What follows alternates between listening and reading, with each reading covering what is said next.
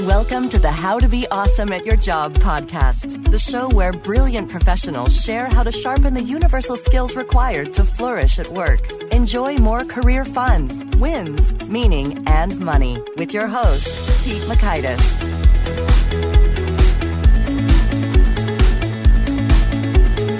Hello, and thanks so much for joining us here for episode two twenty-two with Rich Jones and Marcus Garrett. Rich and Marcus are talking about making the most out of advancement, career opportunities, and making the most of dollars that can come from them. So you'll learn one, pro tips for getting hired for your dream job. Two, the critical thing to do before sealing the deal on your new job. And three, why ninety percent of people become stagnant in their career by forty-five and how to not be one of them. So if you want to check out the show notes or the transcript or the links to items that we've referenced here, that's on over at awesomeatyourjob.com slash ep222. Now, here is Rich and Marcus's stories. Rich Jones, along with Marcus Garrett, co-host Paychecks and Balances, a fun-formative podcast covering work and money for millennials. They leverage their experience to provide entertaining insights and helpful tips on money management, professional growth, and other topics relevant to twenty and thirty-somethings trying to get ahead.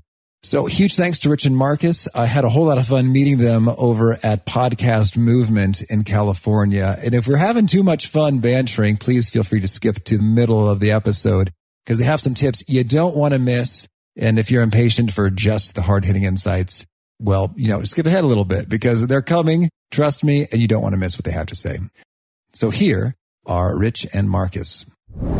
Rich and Marcus, thanks so much for joining us here on the How to Be Awesome at Your Job podcast. Thanks for having us, man. Yes, sir. Appreciate it. Now, I understand. Now, Rich, is it you who was a part of a pilot for a relationship reality show? Can you tell us the tale?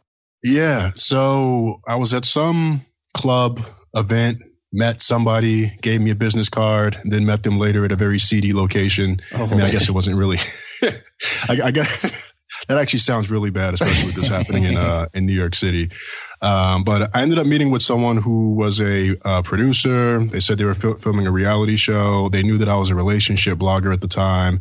And they said, hey, we're shooting a pilot. And so I'm like, cool, reality show. That's better than my day job. At least it was at the time. And uh, no offense to the company that I was working for at, at that point in my career. But what it turned out to be was this This crazy experience where they had people shooting those those confessionals, and they were trying to basically mold me to be the relationship blogger of the show. And so when I would talk about my day job, they'd be like, cut, no, don't mention your day job. That's not cool. Talk about the relationship blogging. And then I'd be super friendly, and they're, and they're like, you know what? We need more edge. And I'm like, but I'm not mean. And then it was it was crazy. And then ultimately, when they got everybody in a room together for what was supposed to be the pilot episode, it was basically around this table at a restaurant, and they just fed us drinks. So that aspect of what you see on reality shows, there is some truth to that. And I don't think I ever saw this show go on air. I believe for the two set, the uh, two sessions I was there recording for, that people walked off the set. I didn't get invited back after the second go around. So yeah, that was my experience. It was crazy all around, man. That is crazy. That is crazy. Well, a good story, a good icebreaker. And Marcus, uh, we're not going to leave you out. Can you tell us, you have a cool tale in which you were at one point thirty thousand dollars in debt and now no more. How'd that go down? You know, to be fair, I feel like I should have told my story first because I feel like Rich raised the bar a little bit high here. Uh, so I don't have a reality story really. as, as far as mine goes, I think the people, the story that people like the most is... I actually graduated school with about nine thousand dollars in debt, um, which was, in hindsight, barely responsible. And I reached out to a consolidation loan company, which I'm not even sure is still around. They probably, you know, got arrested for fraudulent practices with all that that went down mm-hmm. in around the two thousand five timeframe. And they sent me a consolidation loan, which I didn't even know existed. I think I went with the one with the prettiest um, like marketing on the front. I'm like, yeah, this looks good. Sign up for a consolidation loan. Mm-hmm. And they sent me a check for, I believe, ten thousand dollars. And I was like, ball out. Like, you send a twenty-two-year-old a blank check for some reason in my head. And this is the advice I give people now, is to direct deposit it. But when it came... I thought they would pay off my creditors. When it came to me, like in the form of a check, and I signed my name on it, Mind you, all they knew about me is that I was unable to spend nine thousand dollars already. So why they thought I could spend ten thousand dollars responsibly, to this day, I still don't know. And then I just went wild. So long story short, over the course of one weekend, I went from nine thousand dollars and twenty-six thousand dollars in debt. One weekend, nine thousand dollars yeah. to twenty-six thousand dollars. Okay. seventy-two hours. So a little bit of the math behind that. Uh, so I have the nine thousand dollars originally, which I didn't pay off. Only it was three, it cost three cards, only paid off one. I basically just went on a shopping spree. I had a girlfriend on the time, so she helped me. You know, she was an enabler, you know, she was loyal, to be clear. Uh, so we both were spenders, and I talk a, lo- a lot now about the spending personality and the saving personality. So we were enablers. We were both spenders. So we went out and we spent.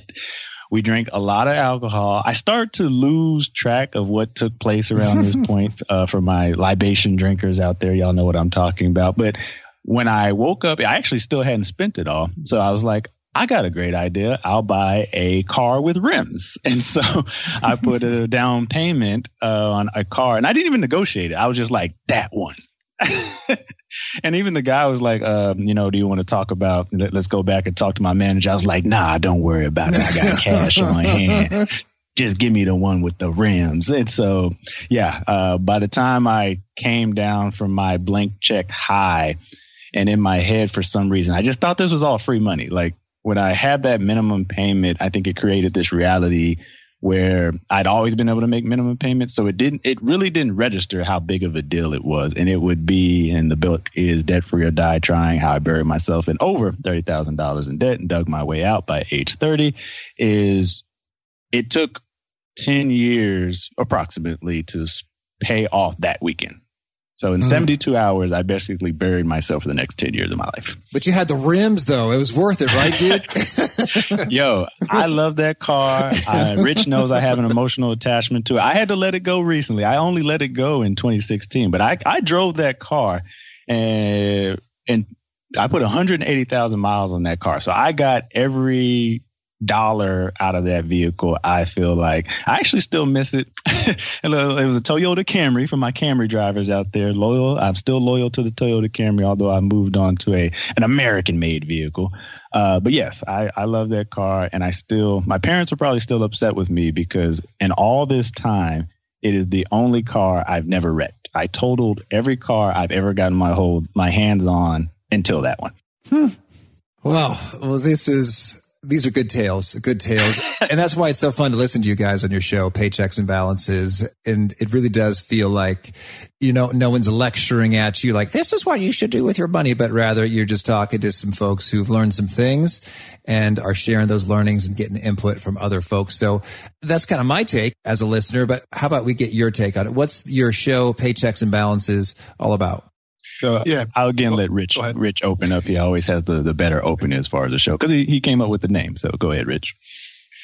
It's basically personal finance and career advice for millennials. And, and like you were saying, Pete, uh, it's there's really none of the pretentious or looking down or you need to be doing this or I'm an expert because I have all of these letters after my name. And initially, when I was looking around for podcasts that talked about career advice or professional development or personal finance, a lot of the stuff that I saw out there or heard out there, rather, since it's a podcast, was boring, or it gave me that feeling where somebody was lecturing me. And that's not what I find people in this millennial generation tend to like. And I also didn't like that approach. So I remember going to Marcus and saying, hey, you got out of thirty thousand dollars of debt. I've been making my way up the corporate ranks. We've both been making our way up the corporate ranks. How about we start a podcast that hits both work and money, and we and we uh, give a fun spin to it? And it's really started to take off when we created the Paychecks and Balances podcast, which a lot of people don't know was actually our second show. Mm-hmm. What was the name of the first show? The first podcast. Dramatic pause. I, I realized I talked myself into that one. I was like, well, here we go. So so the first podcast was called Two Guys, One Show. And there there really wasn't much reason to the name other than it was something that we could both chuckle at and laugh at. And there was that whole hidden meaning behind it that looking back, I'm like, probably not the best name for a podcast that's supposed to hit on personal finance and career advice. Yeah. I mean, so, I mean, looking back, we probably should have called it N S F W, but I'm sure there's probably a podcast with that name. living on the edge. I mean, you know, sometimes I think it's a lesson learned, and that I really can't say that comes with youth, although we, I guess we were younger millennials at that time. We're like, hey, this is just something cool to do. So we just, hey, we went with it. And I think we learned, actually, I know we learned a lot from that episode. And mm-hmm. I think people benefit on Paychecks and Balances because of all the mistakes and lessons learned that we actually had on Two Guys at One Show. So uh, politically slightly incorrect name or not, we did get the the appropriate outcome. I'm, I'm trying to. I'm trying to spin it. I'm trying to spin it. Oh no, I'm right with you when it comes to the learnings. You know, I had a previous podcast called the Student Leadership Podcast, and I didn't really know what I was doing, but I was at the time. Most of my revenue was from speaking on college campuses about leadership and student organizations and such. And I thought, well, that's cool. I'll, I'll do podcasting's cool. I'll, I'll do that. But then I was always kind of fuzzy, you know, in terms of who is this for? Is it for a higher ed professional, or is it for a student, or is it for both, or it depends on which episode? And so it was kind of always fuzzy. That was us. Yeah. So then when you get that learning, like, okay, this is specifically for this audience who have these sets of issues and questions and things on their, their mind. Well, suddenly you get some real momentum building that way. Definitely. Yeah. Yeah. And that's what we found, especially with um, Paychecks, because a lot of the listeners, of course, they're millennials, twenty-five to thirty-four. It's actually expanding to where it's now like twenty-five to forty-four. And when we don't shout out Generation X, we definitely hear about it on the podcast. But with um, this show, a lot of it is really just meeting people where they are, you know, and, and reflecting on the experiences that we've had and making fun of ourselves, like the way Marcus talks about getting into debt. I think we've both talked about how we've poorly negotiated in the past and then had a, a company say, yes, we'll take that. And they bring us on board and we're like, wait, that's it? No going back and forth? You said yes too fast. Should I have asked for more?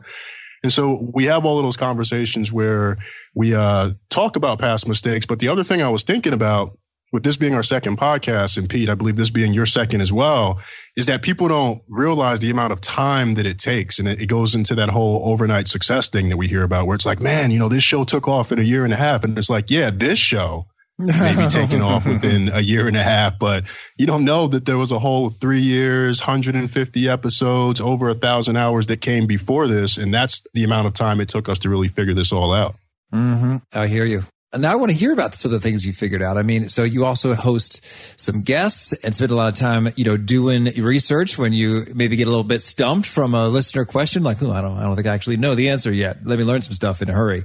So I'd like to hear, you know, what have been some of the most maybe striking, mind-blowing insights, lesson learned that were maybe even counterintuitive at times? Like you picked up some nuggets that just made a world of difference for you and listeners. I think for me, and even now, and it, it's been a little bit easier because I just did a um, you know international podcast day where I had to actually speak on this topic. It's still humbling for me for people to reach out, as Rich mentioned, um, that we're, I guess we're talking to our younger selves, but they are that age, if that makes sense. So for a twenty-five year old to reach out and be like, man, I never looked at personal finance in this way. I never would have considered my career and the trajectory it would have or the impact it would have in ten years. And I just wish I had a vehicle or a medium, of which podcasting is, where someone could have talked to me.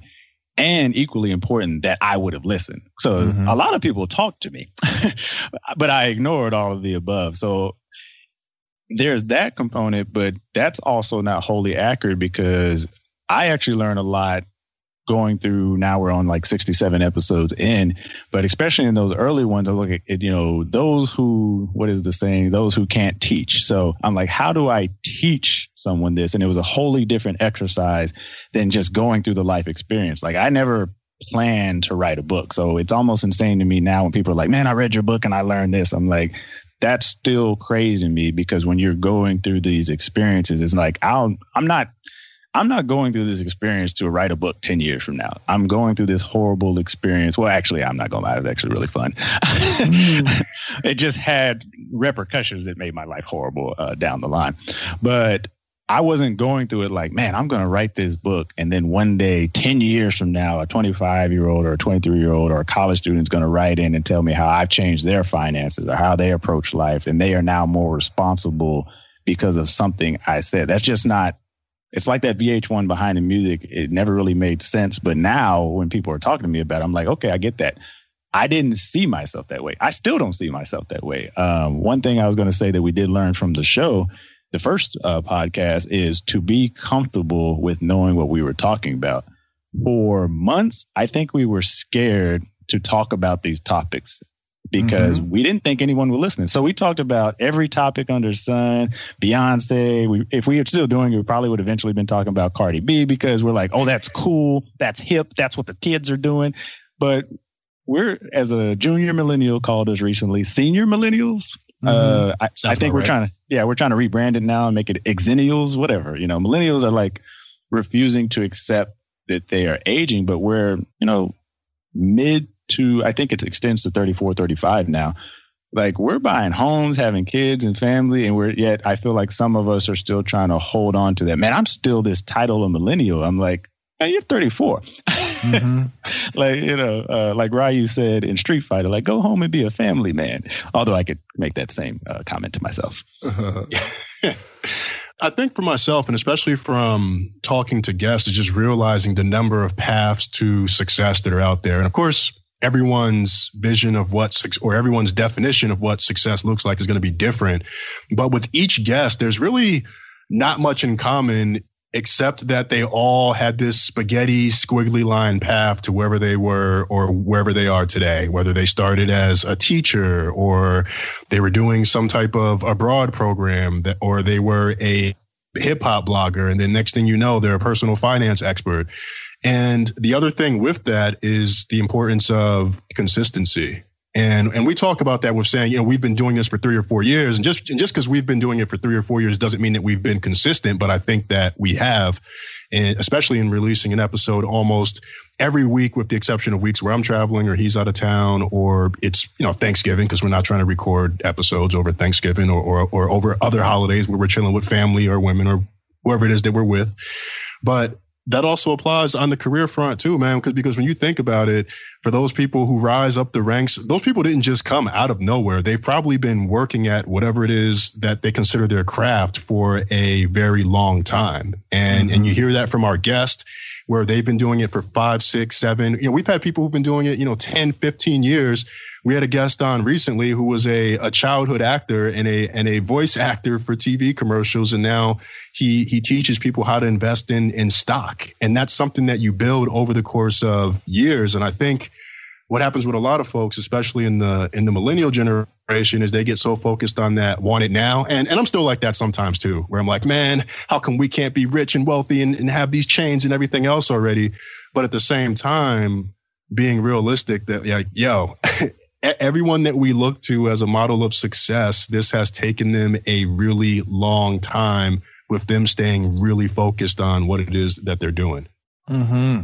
I would like to hear a little bit about sort of your take when it comes to the rise for professionals, you know, in your experience, you know, doing some hiring, doing some H R, recruiting, manager stuff. What are some of the top perspectives that you'd offer to professionals? I'd say first, looking to get a given job, and secondly, looking to get promoted within that organization.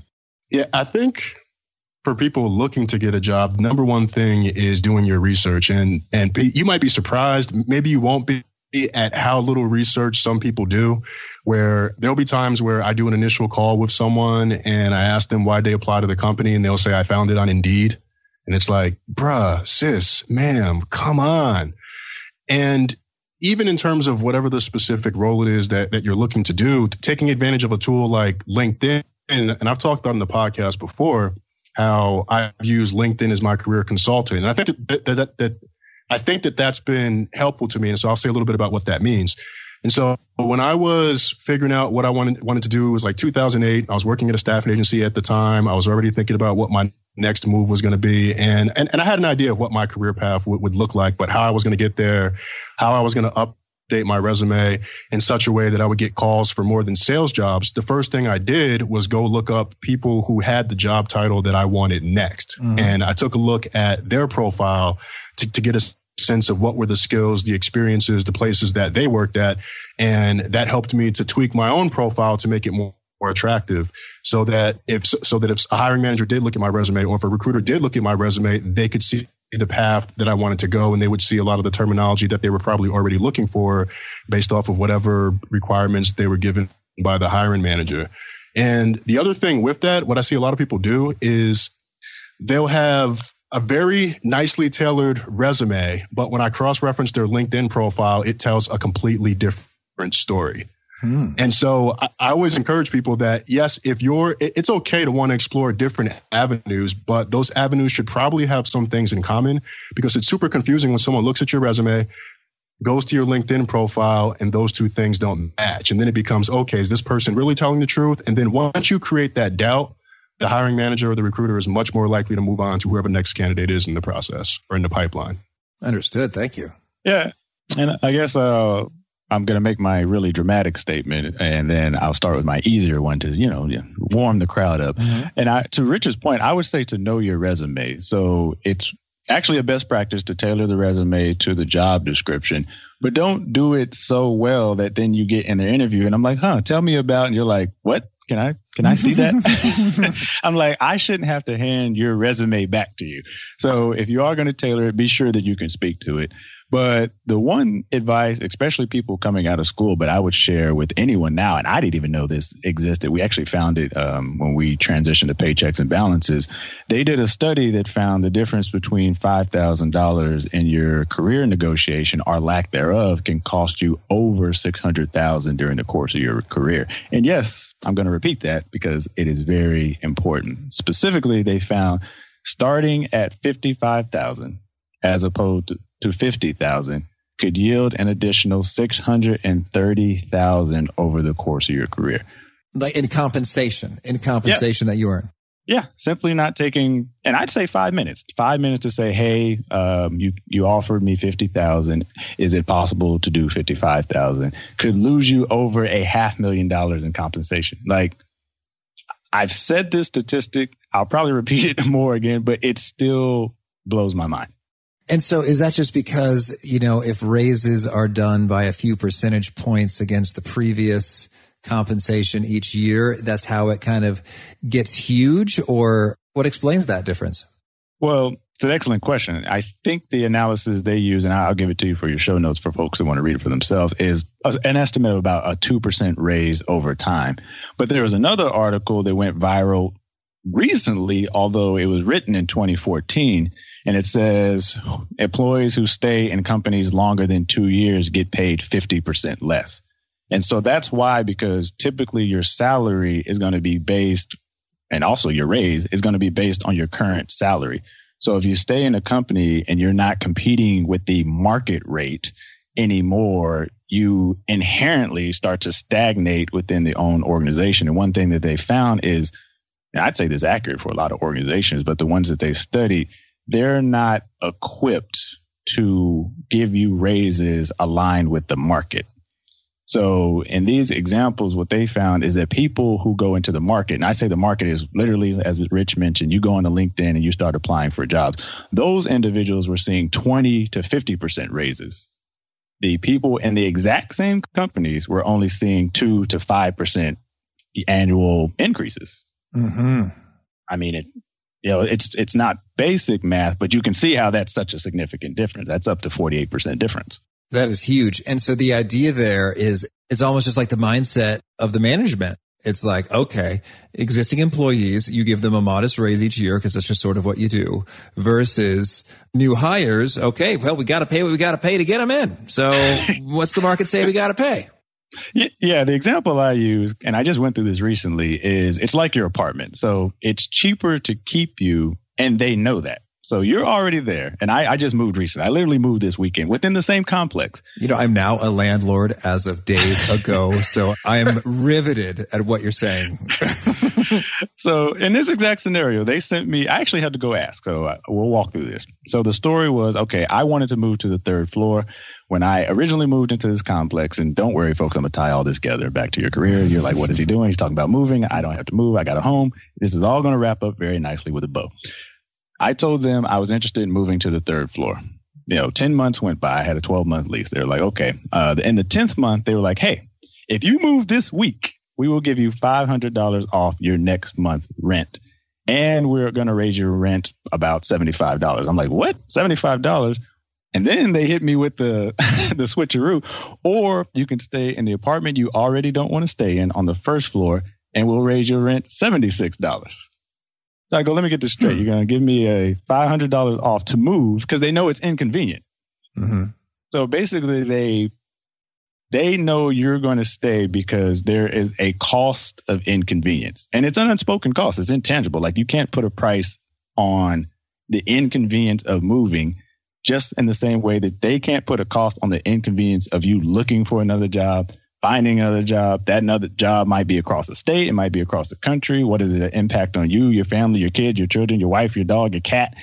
They know that. Mm-hmm. So they can offer you two percent. But the person who is hungry and actively looking for work, you they can offer them thirty percent, because they're trying to lure them from the company they're already at, across the country, across the state job. They're in the inverse relationship. And another example I use, and we talk about this, although now that I realize that we haven't talked about it recently, Rich, it's like a relationship. And I, I, I when a job starts to starts to uh, court you, it's like an affair. They reach out behind the scenes. They're like, I, I was checking out your resume, and I, you know, it's really beautiful. Has your, has your has your job told you how beautiful your skill set is? Really? Like, no, they, they they don't even compliment me anymore. They're like, you know, we can offer you thirty percent raise. I'm like, thirty? They just they just gave me two percent last year. Oh my gosh, this is, oh, let me get a conference room. Like, it feels like you are negotiating an affair. But at the end of the day, and I'll I'll get in a little bit of details about this uh, as we walk through this, I believe that you have to negotiate in the best and good faith for yourself. And I think that's easier for millennials and, frankly, exennials, not to, and exes. I don't want to leave anybody out. I think that's easier for us to accept. But it used to be, and my mindset was, I'll go to this company and they'll just make me a fair and best offer. Mm-hmm. False. Yeah. Hashtag fail. They'll make you a fair offer, but their bias and loyalty is to the bottom line of the company. And so, to wrap all this up in that pretty bow I talked about, if you take nothing else from anything I say here, and you zoned out around that apartment search time, negotiate every salary you are offered. If they, whatever they offer you, come back with, I'd say at minimum ten percent. And I've talked to hiring managers. I've talked to hiring recruiters. I had one guy stumble up to me in a bar over listening a conversation I was had. And he says he has twenty percent to work with. No matter what he offers, mm. he has twenty percent to work with. And his compensation is based on how much of that twenty percent he keeps for himself. So the companies say you can pay up to one hundred twenty thousand dollars. So in his head, he knows if he can get someone to take one hundred thousand dollars, he just made twenty thousand dollars. And it, it's just that simple. So while in a perfect idealistic world, we would all negotiate in best faith, and then we would do, you know, on to others and the golden rule and yada, yada, yada.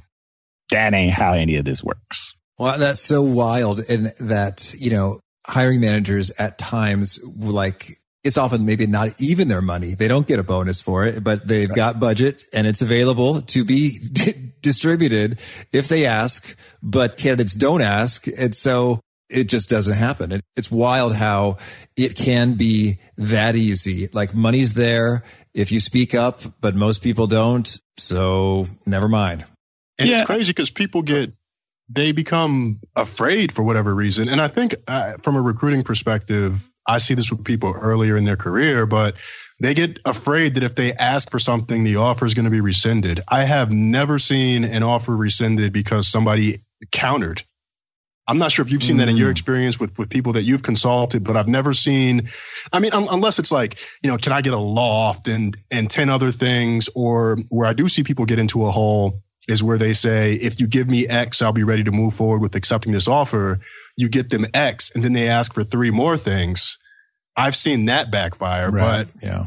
but to make one ask and say, hey, I'd be willing to move forward and accept this if you could if you could offer me X. I've never seen a company go, no way, this offer is rescinded. mm-hmm. And and that's how some people treat it. E- even with their negotiation, going into a, even going into a, uh, into a performance review. conversation where the person knows that they're worth more, but they feel that if they make this ask that it's going to come across the wrong way. And so it's like, what are you working so hard for? What do you, why are you in there interviewing and studying and reading up and doing all of this information if it's not to get the amount or the value that you're worth and that you deem you're worth? And when you don't negotiate, I think that says something about you as well. Oh, that is powerful. And I, you're right. I love that take. It's like the worst that you could fear is they say, you know what? Never mind, you ungrateful wretch. This job is gone. Just say goodbye, you greedy little, I don't know, whatever. It's like our, our, our worst fears. You say, hey, those fears never have come to fruition and that you've ever seen. And I've never heard of it. It happening either. I think, I guess the worst case scenario is just sort of embarrassment. Someone asks for a raise and they say, you know, sorry, you know, actually these packages are pretty standardized across all of North America. And so this is sort of what it is. And that's it. You know, maybe you feel embarrassed for like one minute and then that's over. It's like the worst case scenario there. Yeah. And you never have to wonder. You've asked a question. So you're not wondering, did I get the most I could get? You asked and they said, they said no. And of course, maybe they swindled you somehow or some way, but at least you put the question out there. And so you can move forward with whatever it is you need to focus on next. Mm, that's so good. Yeah. And I'm going to agree with Rich uh, to date. Now, mind you, it may be that no one's, you know, asked for something so egregious that I had to rescind, but literally never, never. And I've done a number of negotiations. It has to be in the dozens, if not, and maybe I just don't want to age myself. It might be in the double a dozen, might be probably twenty-four or something like that. But at no point has everyone, anyone asked for an amount so egregious. I was like, no. I mean, and I rescinded, you know, no, I delete the email, put them on the block list. In fact, there's been people who do ask for ridiculous. They're, they're like, I want a fifty percent increase. And all I ever say is, let me get back to you. And then I take that back over to H R, because think about all the levels at that point you've gone through for me to make an offer for you. And that's oh, yeah, the piece, that's, that's the part, especially folks that haven't been in a hiring manager role. Yes. And to be fair, I never was either. I was on hiring panels, I was in, but I've never been in a hiring manager role until recently.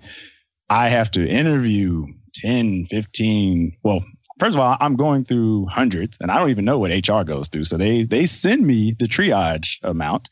So let's say one hundred people applied. They triage that and they say, okay, half of these fifty are qualified. Now I have to go through fifty resumes. I get that down to twenty or twenty-five. I rank or do whatever matrix that I'm in. So I want to bring in the first ten. I might not even be done. I just want to cycle through the first ten. Scheduling, weeks, months, time. There's a lot of, it's soft. It's not like there's a hard, hard dollar cost that's charging, but there's a soft cost to all that hours and time that goes in. I finally narrow it down. I get this one top tier individual I want, and I'm going to rescind it because they asked for ten percent more. That would be insane. That would be dumb on my part.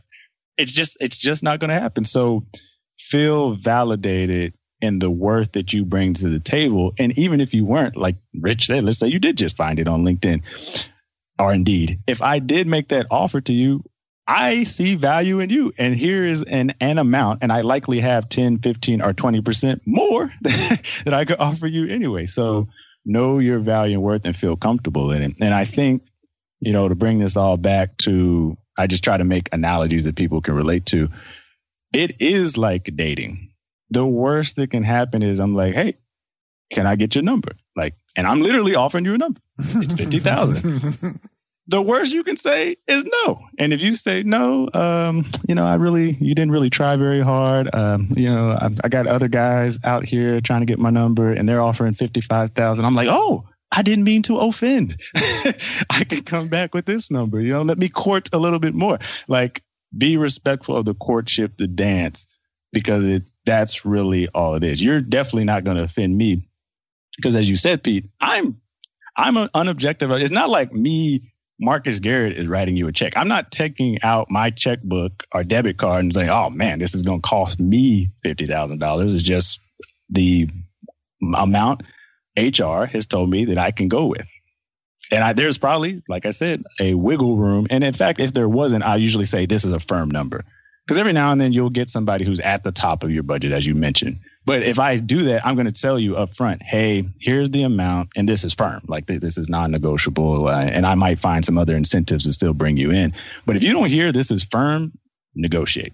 Oh, that's great. That's great. Like you need to have a signal not to ask. Your default should be asking The worst fears are imaginary and the odds are tremendous and the sums really add up. It's a bulletproof case. I mean, I'm sold. I, I just, I kind of want to get an offer somewhere so I can ask. I'm, I'm so fired up about it. But you know, hey, I guess uh, I'm my own boss. So I'll have to ask me, say, Pete, can I get a, can I get a thirty percent raise next year? I've been doing great. The podcast has really been growing. It's like, all right, Pete. It'd be funny. It'd be funny if you had to turn yourself down. Actually, like, nah, I rescind it. I'm, so, I'm sorry, Pete. That's firm. That's firm. Well, tell me, you know, Rich, Marcus, is there anything else you want to make sure to mention before we shift gears and hear about some of your favorite things? Yes, I'm glad you gave me that segue because we're going to have to shift gears to something much happier after this. And so I think the fifty-five to fifty thousand you earned, a, you just made yourself another half million dollars over the course of your career. Congratulations. Bah, bah, bah, bah, you know, congratulations, success, and hand claps. I'd clap, but I don't want to mess the mic up. Mm-hmm. But one other thing to keep in mind is they, and it's actually the same study, this is two different articles that I'm referencing, is they found that your wages, for the most part, stagnate for ninety percent of people. So most part isn't like half, it's not fifty-one percent, it's ninety percent of people stagnate at age forty-five. Now, depending hmm. where you are on that scale, you might be like, oh, that's forever away. To me, I'm like, oh, that's right around the corner. Because I have a whole different perspective on like a ten-year time frame now.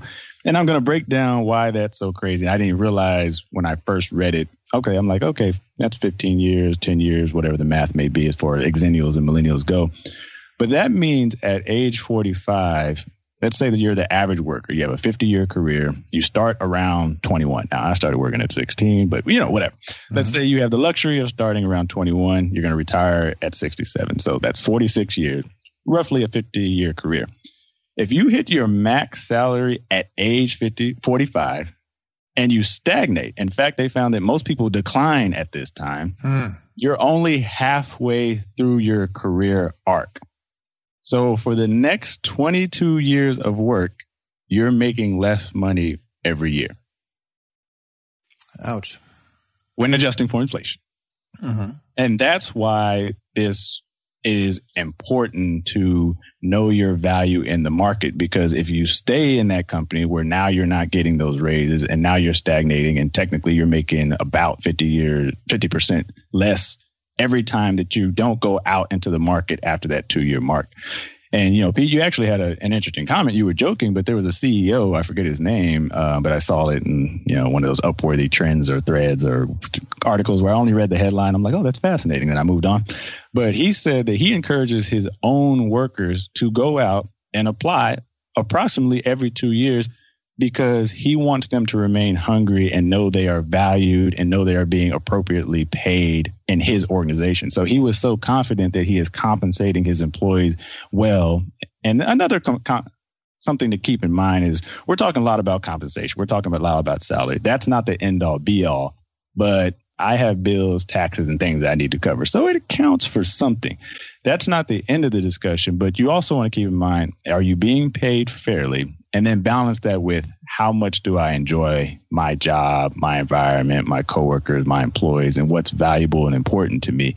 Because you can either be paid poorly at a job you dislike. Ideally, you're paid well at a job you love, or you are paid well at a job you tolerate. But to be paid worse and decline every year at a job you don't like, that's just not a winning scenario for anyone. Uh-uh. Agreed. Oh, that's so good. No, it's a terrible situation to be in, but a great point that you made. Well, so now can I hear a little bit about a favorite quote, something that you two find inspiring? You know, for me, the quote, it's super simple. I don't even know if I would call it inspiring per se, but it's this too shall pass. It's something that we hear people say all the time. And I've never been in a work situation where I've made a mistake. And in the moment, it may have felt like it was the end of the world. The C E O heard about it. Someone else heard about it. My manager heard about it. Or if I am the manager, I gave my my team member some bad advice, a bad way to handle a situation. And it didn't pass. It it may have sucked in the moment, but eventually there was something I learned from it that, you know, made me stronger and allowed me to be more effective in the future. So I wouldn't call it motivational per se, but when things are hitting the fan and I feel like I'm in a situation where I'm like, oh, this is a stressful day, hour, week. This person's getting on my nerves. This presentation didn't go as well as I thought. It's just a blip in time. And so I just encourage people to remember that, that like wh- whatever it is that's happening, even most times in your personal life, of course, there's going to be things that they don't just pass right away, or maybe they're around forever. But I've just found that every situation that I've been in, regardless of how negative it may seem in the moment, there's been an insight that I've been able to glean from it. And looking back, it was something that was just a blip on the radar of life. Uh-huh. I'd say for me, and I hate to be cliche, but it's, I'm reading uh, From Good to Great right now by Jim Collins. Um, it's not because I'm smart or some great person. I actually had to do it because of work. So it was like a work assignment. But that being said, I think it's like the opening quote, and I was trying to Google it, but Rich finished too soon. So I wasn't going to, I'm going to paraphrase it, but also butcher it. So please be gentle and also look it up later to get it right. But it was something to the effect of the enemy of great is not bad, it's mediocrity. And what I took from that is most of us have the capacity for being great. And you had a guest on your show recently that was talking about, and it was it was helpful for me, that some people believe growth is finite, like mm-hmm. you are what you are when you're what you're born with, and others believe growth is unlimited and you can learn, you continue to learn until your last breath is given, I think was his quote. And both of those were better and helpful for me because I think a lot of us are like, well, it's good enough. And you can even be made to feel guilty for when you try to achieve more than that. When people are like, oh, well, you know, keep in mind that this is going wrong over here and over there. I'm like, yeah, but it's going wrong here now, me at this exact moment. So I am sympathetic and I am empathetic, but that is not dismissive of the role, struggle, situation, or obstacle that I'm facing. And I feel like a lot of us feel that we can't either speak to that or we can't address it because it's like, oh, it's good enough. And I'm like, well, it's also not great. And maybe it could be better. And mm-hmm. I, it took me a long time to make peace with and feel comfortable with, well, I don't want to just do good. Like, there's greatness out there. Uh, I don't think I'm great in all things, but I've, and I think we all have felt what greatness feels like in something that we succeeded in. And it is a whole different feeling from, ah, I did good today. Like you can rest easy with, ah, I did good today. But that's a different feeling. Like today was a great day. Mm. And I want more and as fact, as many great days in my life as possible. Good is good, but great is better. Absolutely. Thank you. And how about uh, favorite books for you two? I think for me, one thing I've, and this has been especially important as I moved into more of a manager role, the the One Thing by Gary Keller. Oh, yeah. And really, it's just helping you get to what's the one thing you can do that's going to help you be most effective, and it's going to make all those other things easier. And so as an individual contributor, that could be you're working on six different projects. What's the one way I can do this that will allow me to knock out multiple projects at once or finish three of these fast so I can get to this other thing that that's maybe not as as valuable? Or as a manager, what's maybe the one thing I can do to structure my team in such a way that it's that it's operating at the most efficient level possible? So that's been uh, super helpful to me. Uh, I'm going to give you two. And because mm-hmm. I'm also uh, an introvert, Quiet, The Power of Introverts by Susan Cain. Uh, that's been one of the most impactful reads that I've had uh, o- over the past couple of years. And specifically as it relates to being an introvert, it's helped me focus uh, a lot more on my strengths and realize that some of the things that I thought were weaknesses were really just differences, especially given that we work in a very uh, extrovert-centric society in the Western world where it's all about who can be the loudest and, and who can yell the most about their accomplishments and who can make the most connections, that there were things that I previously thought about myself where I was like, I'm not good at this, so this is a weakness. What's wrong with me? And I'm like, yo, those were just differences. And this book really helped me uh, realize that. Uh-huh. Beautiful. Thank you. Yeah, I'd say for me, I don't know yet because I'm still working through this. So I guess I got a twofold response as well. So we actually started a uh, ten pages a day challenge where it actually a guest came on our show, Lisa Nicole Bell, uh, on episode twenty-six. And she said that you can finish most great books just by math with thirty days in a month and reading ten pages a day. That's three hundred pages. So you can finish most great books in a month.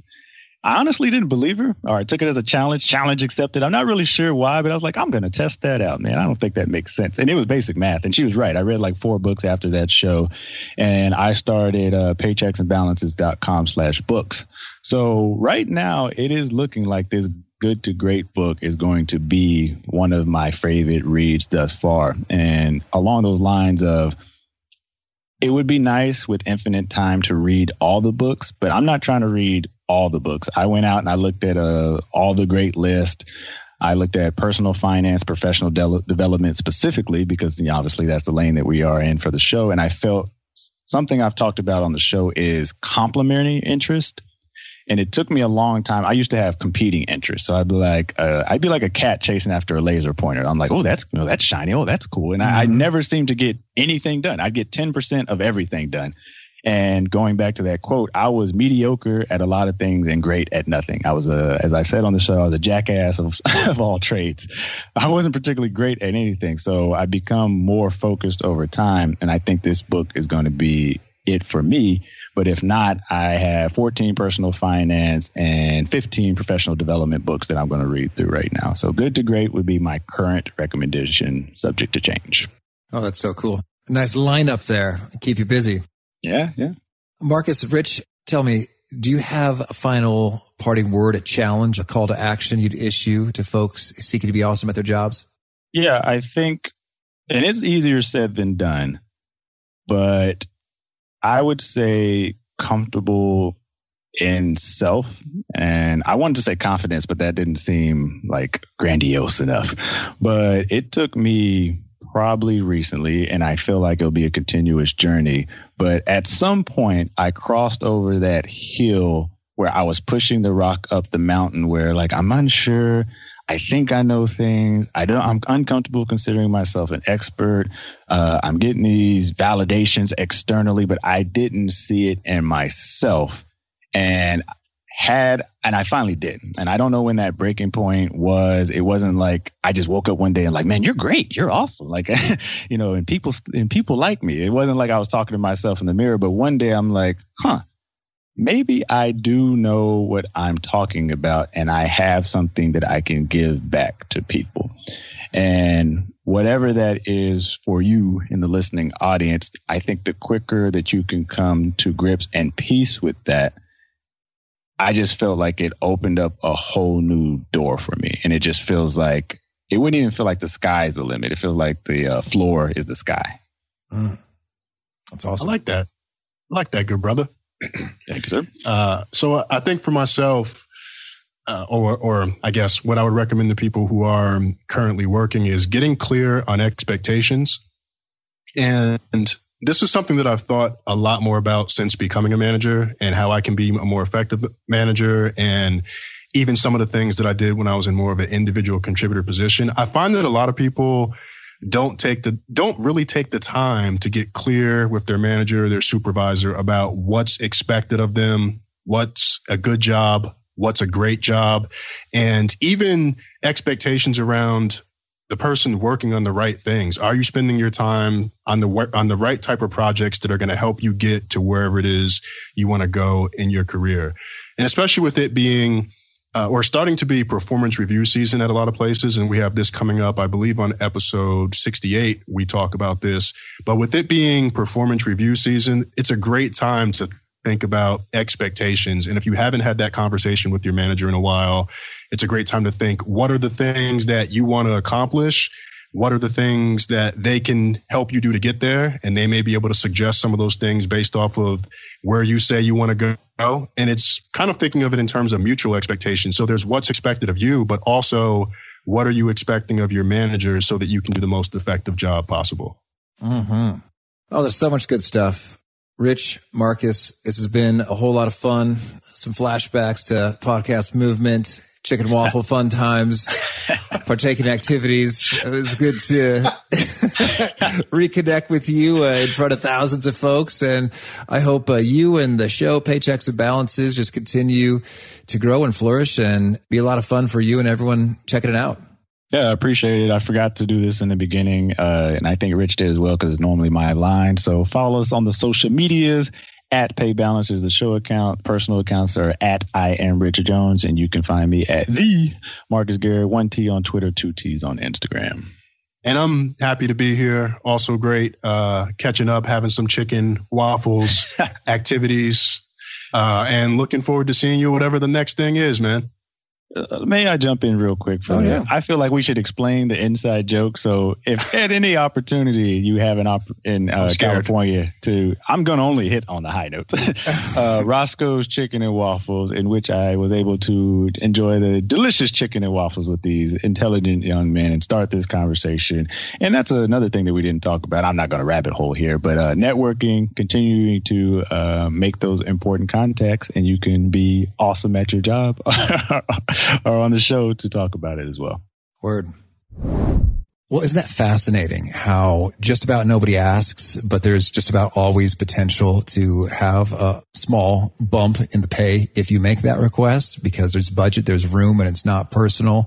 And so I think that could be game-changing, transformational right there, just to always ask for that modest bump and to see what happens. Let us know. I'd love to hear some success stories flowing from this. So that's Pete at awesome at your job dot com. Email me anytime. And again, if you want to check out the show notes or the transcript or the links to items that we referred to here, that's over at awesome at your job dot com slash E P two two two. And I hope you'll please subscribe so you'll hear from our next guest. It is Annie McKee, and Annie is talking about how to be happy at work. Peace. Thanks for joining us for today's episode. To get the most out of this conversation, visit awesome at your job dot com to find today's show notes, transcript, and infographic summary cheat sheet. For more entertaining professional skill sharpening, be sure to subscribe to catch the next episode of How to Be Awesome at Your Job.